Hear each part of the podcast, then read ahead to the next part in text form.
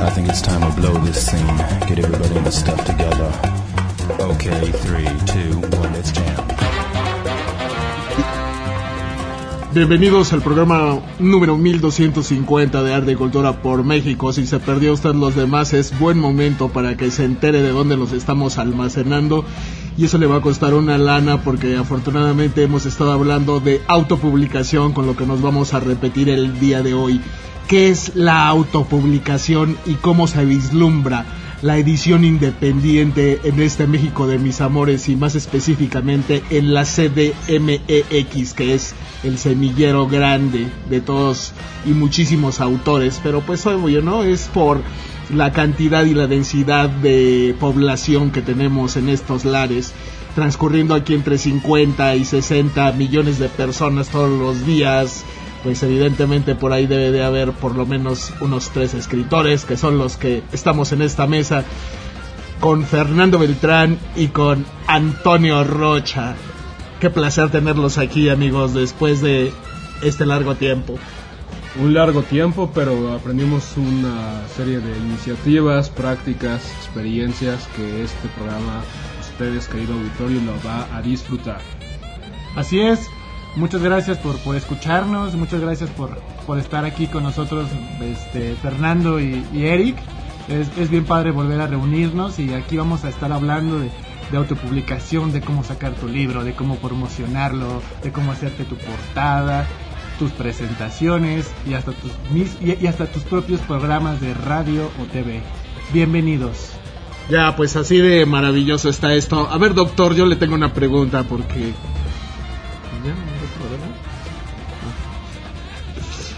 Bien, doctor, yo le tengo una pregunta. Usted que es tan sabio y como ya lo dice su bien obtenido título, doitor, este, ¿cómo vislumbra usted la edición independiente, en, específicamente hablando de México, aunque sé que usted ha vivido en varios países del orbe?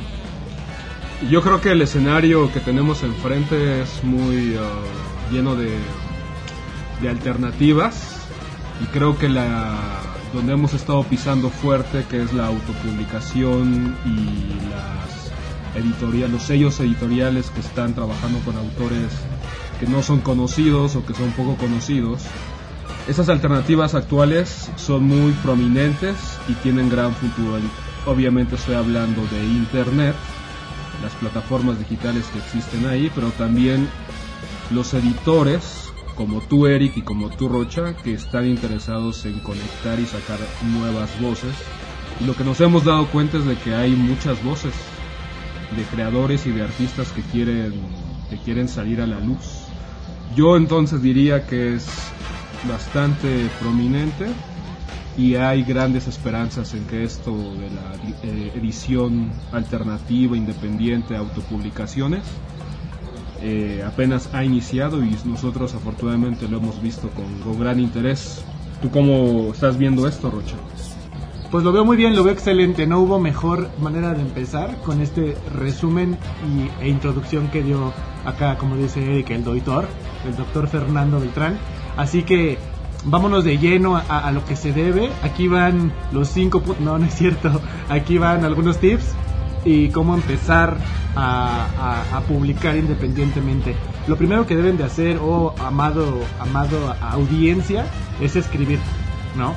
Tener su propio libro, tener su propio texto. Lo segundo, muy importante, hay que darle una buena revisada. Hay que contactar un editor, como yo, como Eric, un corrector de estilo, también podemos ayudarlos en eso o si no la persona de, a, quien más confianza le tengan. También importante deben de ir a, a Indautor a hacer suya esa obra porque no va a faltar el primer listillo que la lea y, y, se apodere de ella.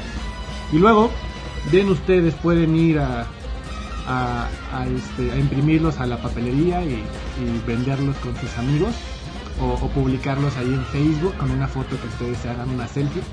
Pero no es la idea, la idea es que es que este, se entreguen publicaciones independientes de una calidad grandísima, a lo que yo recomiendo siempre contactar a profesionales, a un ilustrador profesional, a un fotógrafo, a un fotógrafo profesional, para sacar una buena portada, ¿no? una portada que venda, una portada que llame la atención. Y luego se trata de imprimir. Que para eso está Eric Marvaz, que nos va a contar un poco de cómo se hace ese business. Ya, bueno, regresando un poco a esa situación de, de ser independiente.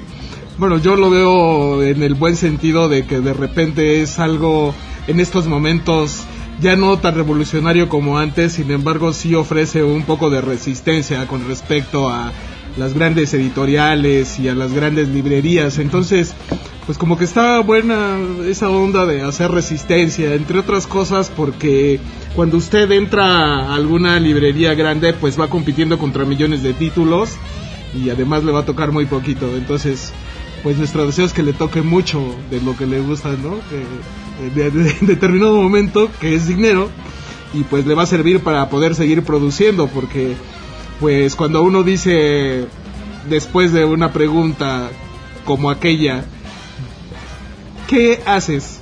Y dice, es escritor. No, sí, pero para vivir, ¿no?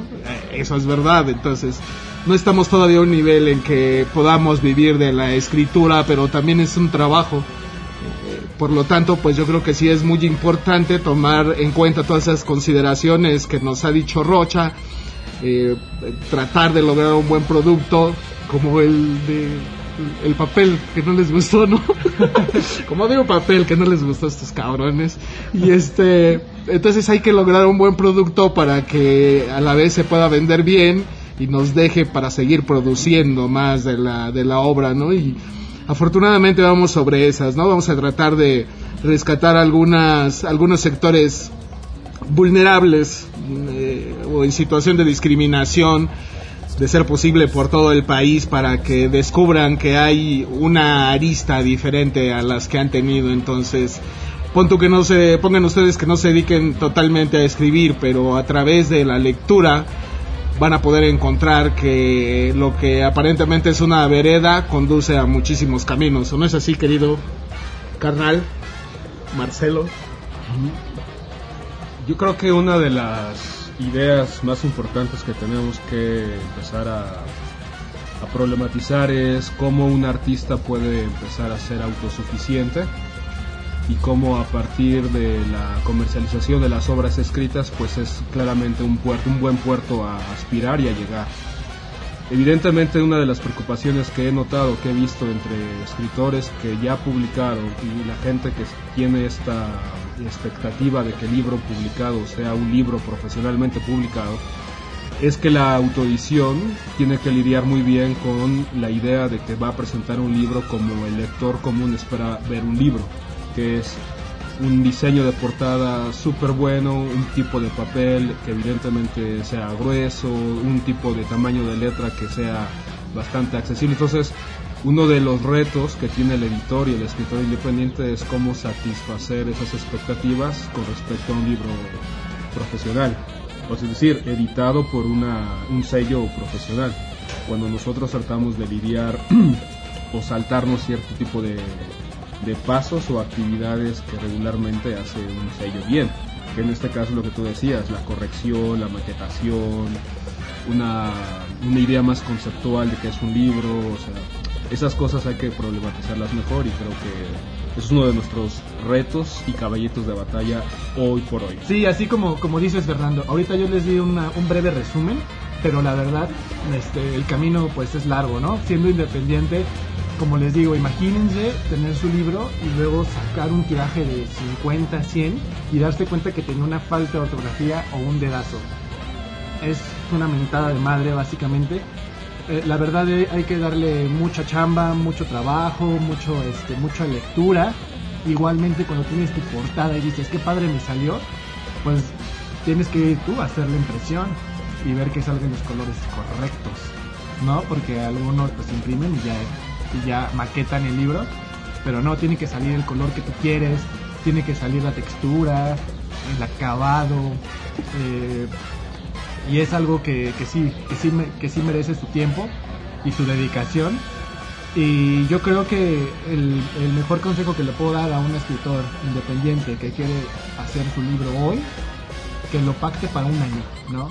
Entre los gastos de, de, maquetación, de portada, de foto, de ilustración, pues yo creo que en un año se, se puede ir subsanando todo, toda esa inversión que, que va a ser mucho, mucho, mucho, mucho menor que, cual, que con cualquier editorial de los llamados grandes, ¿no? Este, hay, hay, tres par- hay tres tipos de editoriales en este país. Unos son los, los grandes, que son que se llaman coedición, que son- hablamos de Planeta y Alfaguara.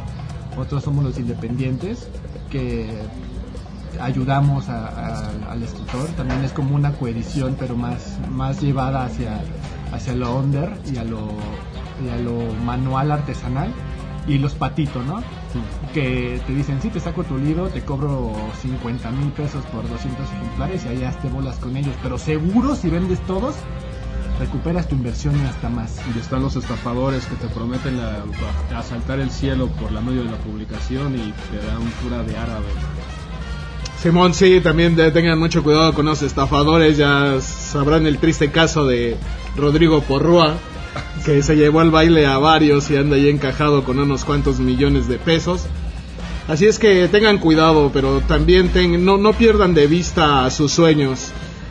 Regresando de una rolita que va a mandar mi buen estimado Rocha, les tengo un torito, chavos. Y ese torito se llama ¿Qué pasa con las preventas?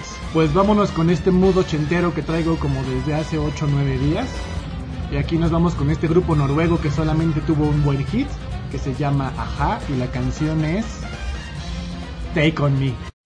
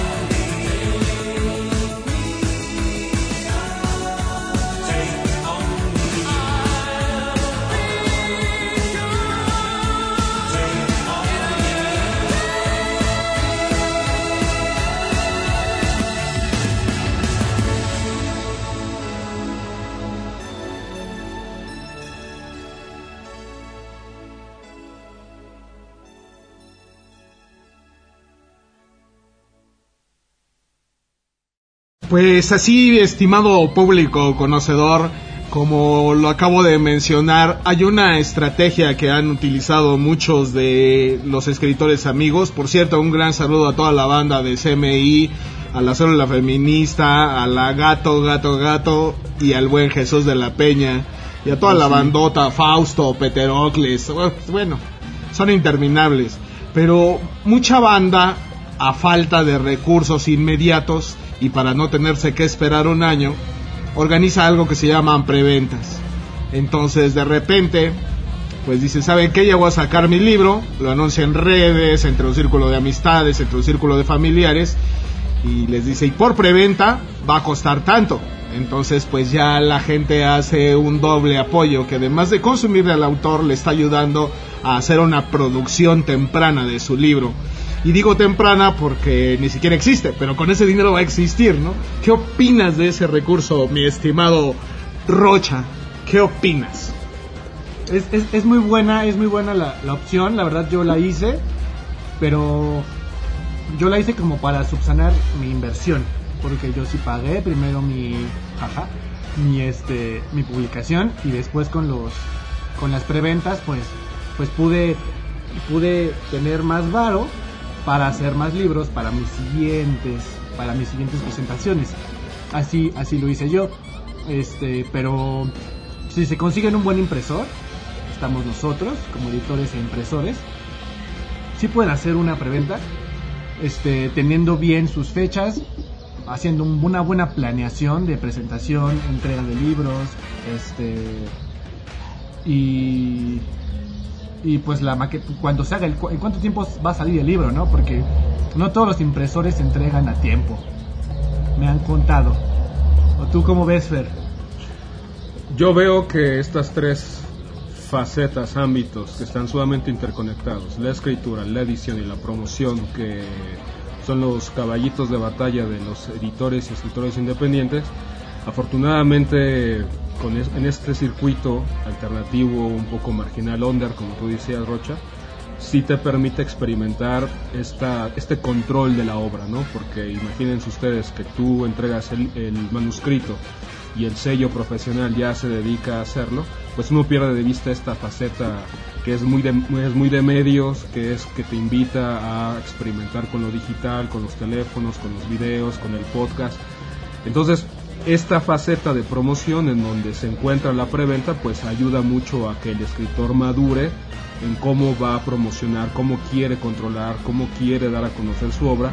Y en efecto, pues la preventa es un ámbito, una, una experiencia interesante porque pues en efecto siempre ha sido un problemón el problema de los dineros. Entonces, si un autor se ve sumamente limitado por eso, pues puede experimentar la, la preventa. Yo personalmente solamente la conozco indirecto, pero por el caso de Rocha y por otra autora que editó, eh, editó Marvás, pues hablaron, hablaron que fueron buenos resultados. ¿Tú, tú cómo sentiste esa, esa experiencia de la preventa Marvás?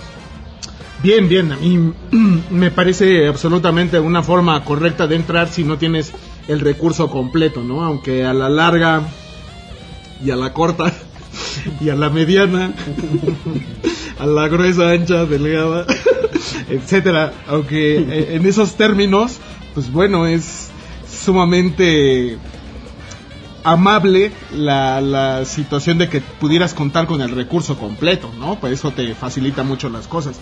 Pero si no lo tienes, tampoco es correcto postergar tanto el sueño. Tienes que buscar esas, esos, esos métodos. Y uno de los métodos, ya me parezco a, a Chabelo. Chabelo. Porque ahora voy a anunciar a otro compadre que se llama eh, Doctor Gloop. Y bueno, pues es un modo en el cual podrían empezar a capitalizar también, porque pueden subir su libro ahí, junto con su número clave de cuenta, y cada descarga obtienen de hecho un medio euro, ¿no? Que podría servir, ya cuando sean muchos medios euros, eh, les pueden servir para pensar en un tiraje impreso. Entonces, pues hay alternativas, o sea, en definitiva se deben de buscar y si usted no encuentra cómo, creo que estamos nosotros para confundirlo más. Bueno, hablando de eso, Doctor Gloop, como dice, dijo Eric, es una gran opción. Es un sitio en internet dedicado a los, a los escritores, editores independientes para que su obra haga eco muy rápido.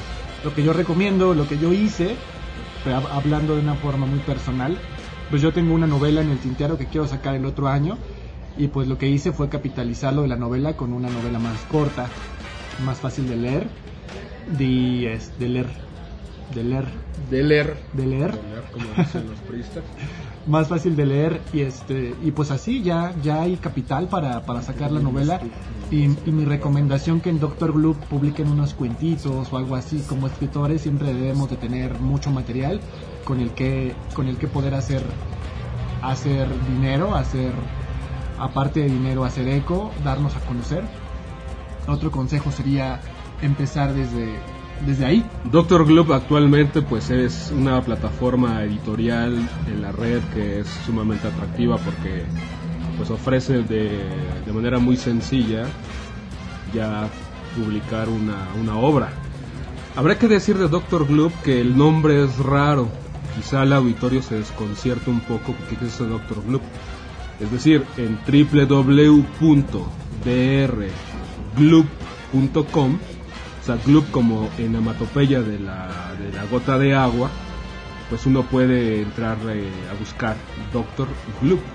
Y es en efecto una plataforma independiente que está únicamente de- dedicada y exclusivamente di- dirigida a escritores y a editores independientes, algo que otras de carácter mucho más global, pues no solamente se dedican a la venta de autores y de editores independientes.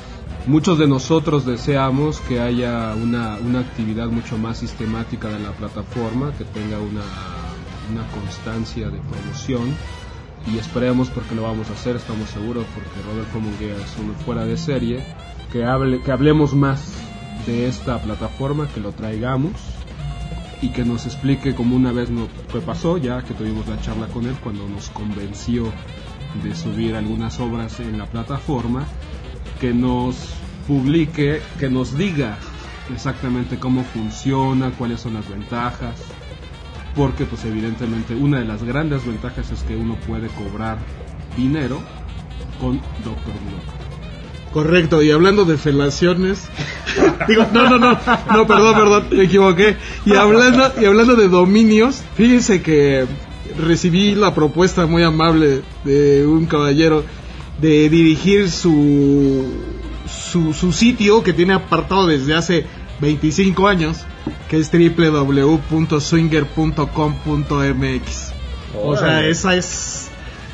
Creo que es de máquinas de coser. Soy las máquinas Swinger, ¿no? En fin. Ese era el Singer. Pues, eh, no Singer.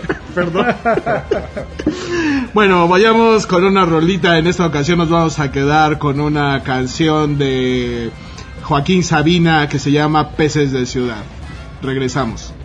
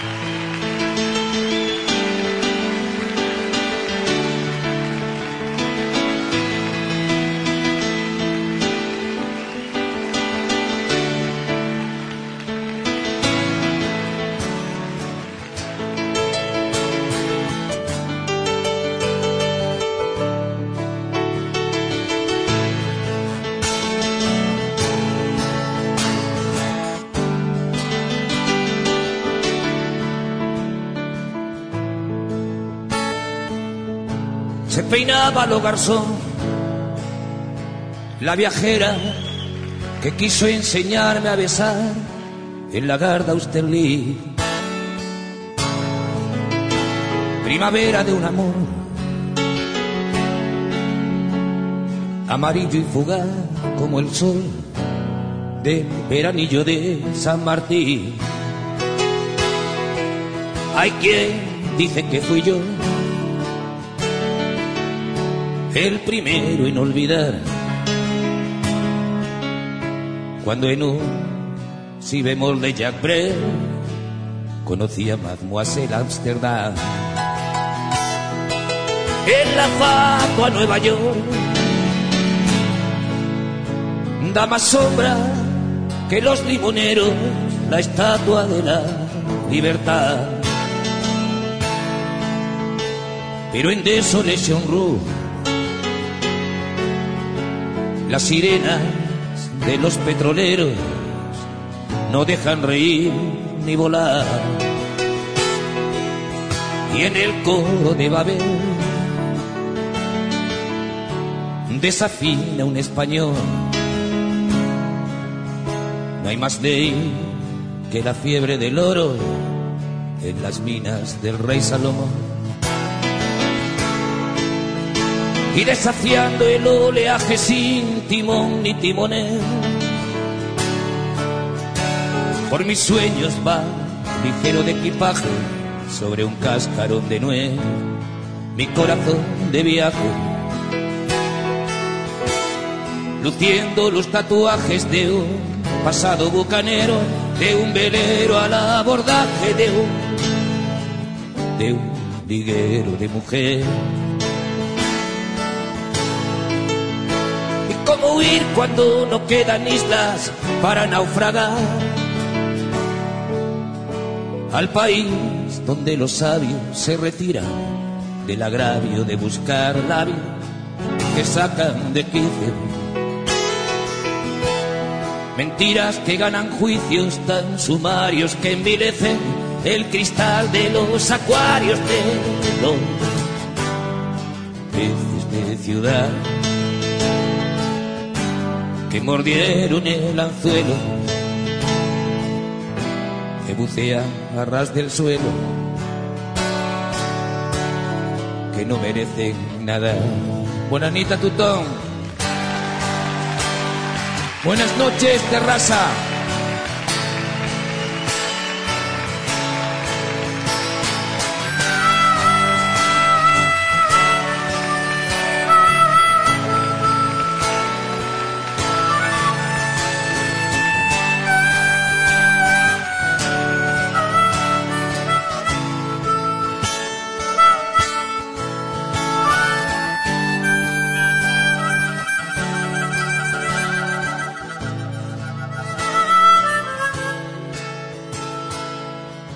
El dorado era un champú.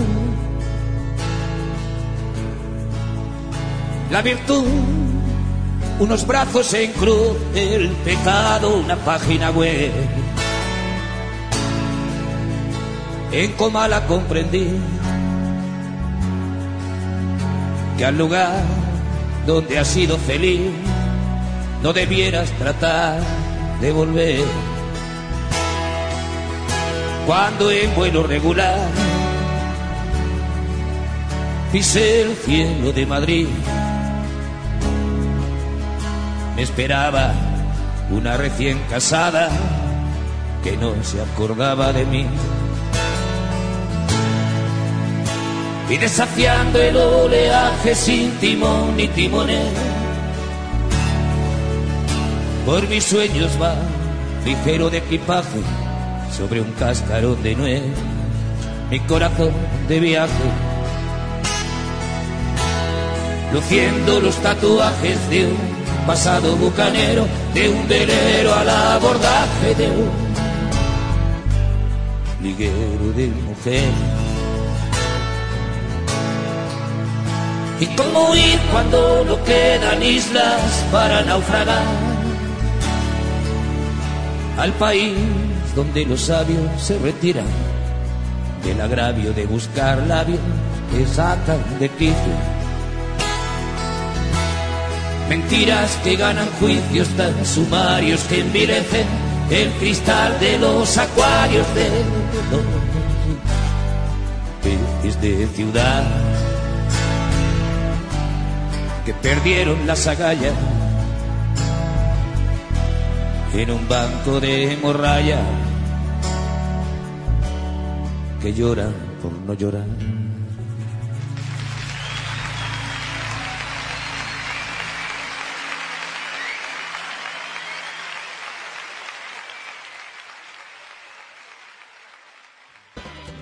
Pues ya estamos de vuelta en esta noche de martes, aquí en el centro de la ciudad. Le damos las gracias a Bauhaus por... Me acaban, me acaban de enseñar un meme, disculpen. Por ustedes. cobrarnos lo que quieran. Le damos las gracias a Bauhaus Café aquí en Plaza de las Vizcaínas saliendo de el metro Salto del Agua por prestarnos sus instalaciones para grabar este podcast slash radio que seguramente volveremos, ¿no? Y ya para terminar y pasar a otro tema, este hablando de las preventas, apoyen banda. Si su, si su amigo tiene una preventa de su libro, pónganle varo.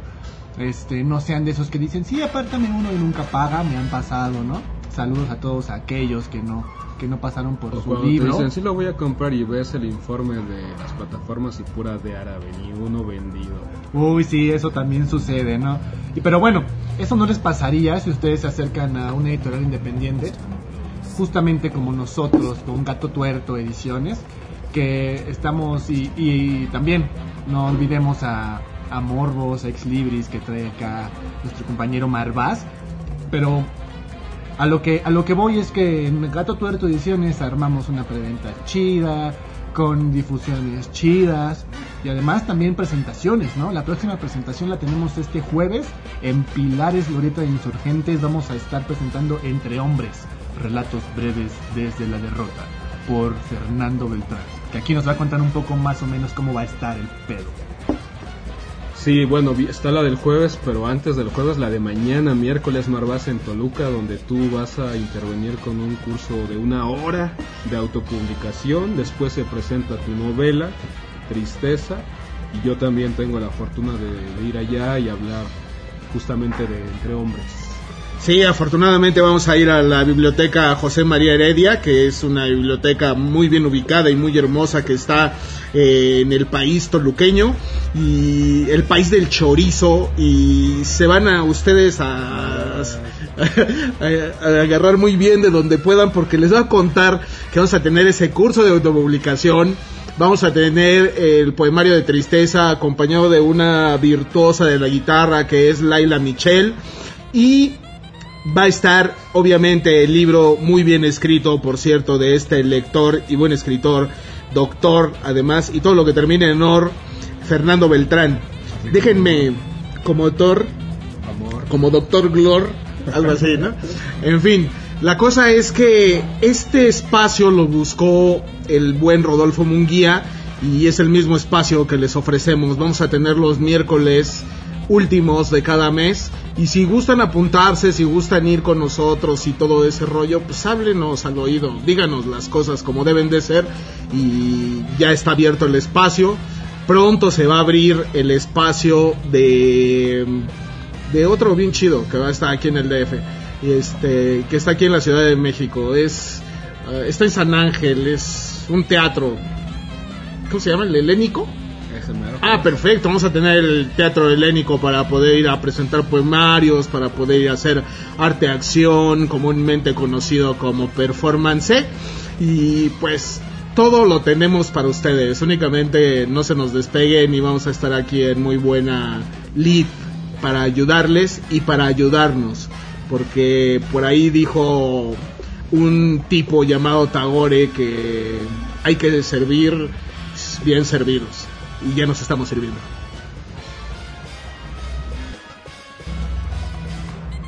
Entonces, después de la visita al país toluqueño, el jueves, en esta unidad eh, de Glorieta Pilares Insurgentes, vamos a estar a las 7 de la noche hablando del, del libro Entre Hombres. Vamos a presentarlo con mis amigos Antonio Rocha y Eric Marvaz. Una hora antes de la presentación va a haber una, una- un evento musical va a haber una serie de actividades previas a la presentación del libro y a todas las personas que se animen a ir, que nos daría mucho gusto recibirlos en esa unidad, va a haber ofertas de este libro y otras sorpresas que estoy completamente seguro que les va, les va a gustar. Ya regala algo, ¿no? Para los primeros que te compren el libro. Yo creo que vamos a regalar unas, unas invitaciones próximas a estar aquí con este programa, ¿no? Ya, bueno, además la editorial Morbo se pone con un pequeño obsequio para las primeras cinco personas que compren el libro. Eso es todo, mi madre. Vámonos, y esto me obliga a mí a, a dar algo, pero déjenme pensarlo un poco. na- Nada más dejen que aclare Fernando. A ver, ¿en qué presentación va a haber evento musical? ¿Y a qué presentación estás invitando a todas las personas? Porque me perdí más o menos. Eh, bueno, en Toluca va a haber un evento que ya platicamos, el evento de la, de la presentación de las novelas, Tristeza y Entre Hombres. Y el jueves 28 a las 7 de la noche, en la unidad Glorieta, en Pilares Glorieta Insurgentes, vamos a presentar otra vez el libro Entre Hombres a las 7 de la noche y va a haber a las 6 de la noche una previa con un evento musical. Van a, van a intervenir varios artistas, tres me parece, un poemario, un recital musical y creo que un cantautor. Muy bien, pues están todos invitados y quien llegue y diga que nos escuchó le vamos a dar un regalo sorpresa. Y no, no es un abrazo por parte de... Un de- beso. de- eso tal vez, ¿no? Depende si es guapa o guapo, ¿no? Este... ¿O ¿Qué te parece mejor si es lector o no es lector? No, yo creo que guapo, guapa. Sí, hay problema, hay problema. Sí, se debe de, debe de tener alguna cierta acotación. Yo no voy a estar dando besos en cualquier lado del cuerpo y más, eh, menos si es masculino. No soy este homofóbico, pero tampoco soy carnívoro y redento. Yo no tengo problema con dar un beso en el cachete a, a quien se acerque. Y bueno, así que es todo por hoy. Los dejamos con Fernando Beltrán que tiene acá ganas de decirnos qué tan buenos gustos musicales tiene. Así que adelante Fernando. Bueno, fue un placer estar con ustedes. Volvimos a estar en esta frecuencia, podcast. Un placer, Eric, estar con los micrófonos contigo. Un placer todos, hemos vuelto, para no irnos. Un placer, mi Rocha. Aquí estamos por mucho tiempo más. Esto fue Arte y Cultura por México. Nos despedimos con No Tengo Tiempo de Heavy Nopal. Hasta la vista. Adiós. Babies.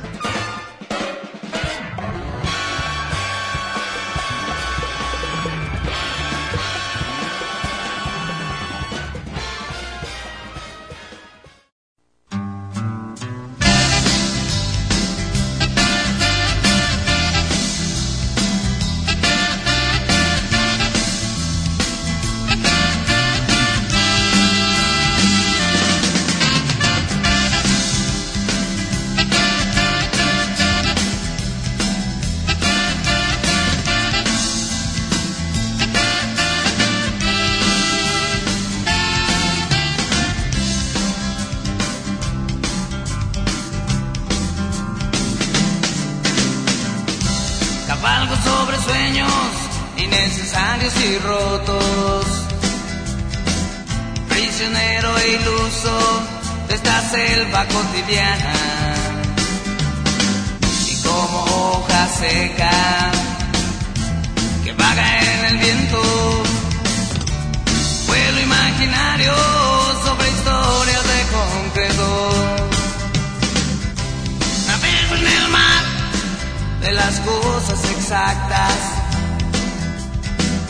Muy clavado en momentos de semánticas gastadas. Igual si fuera una nube esculpida sobre el cielo. Dibujo insatisfecho mis huellas sobre el invierno. Ya que yo no tengo tiempo de cambiar mi vida. La máquina me ha vuelto una sombra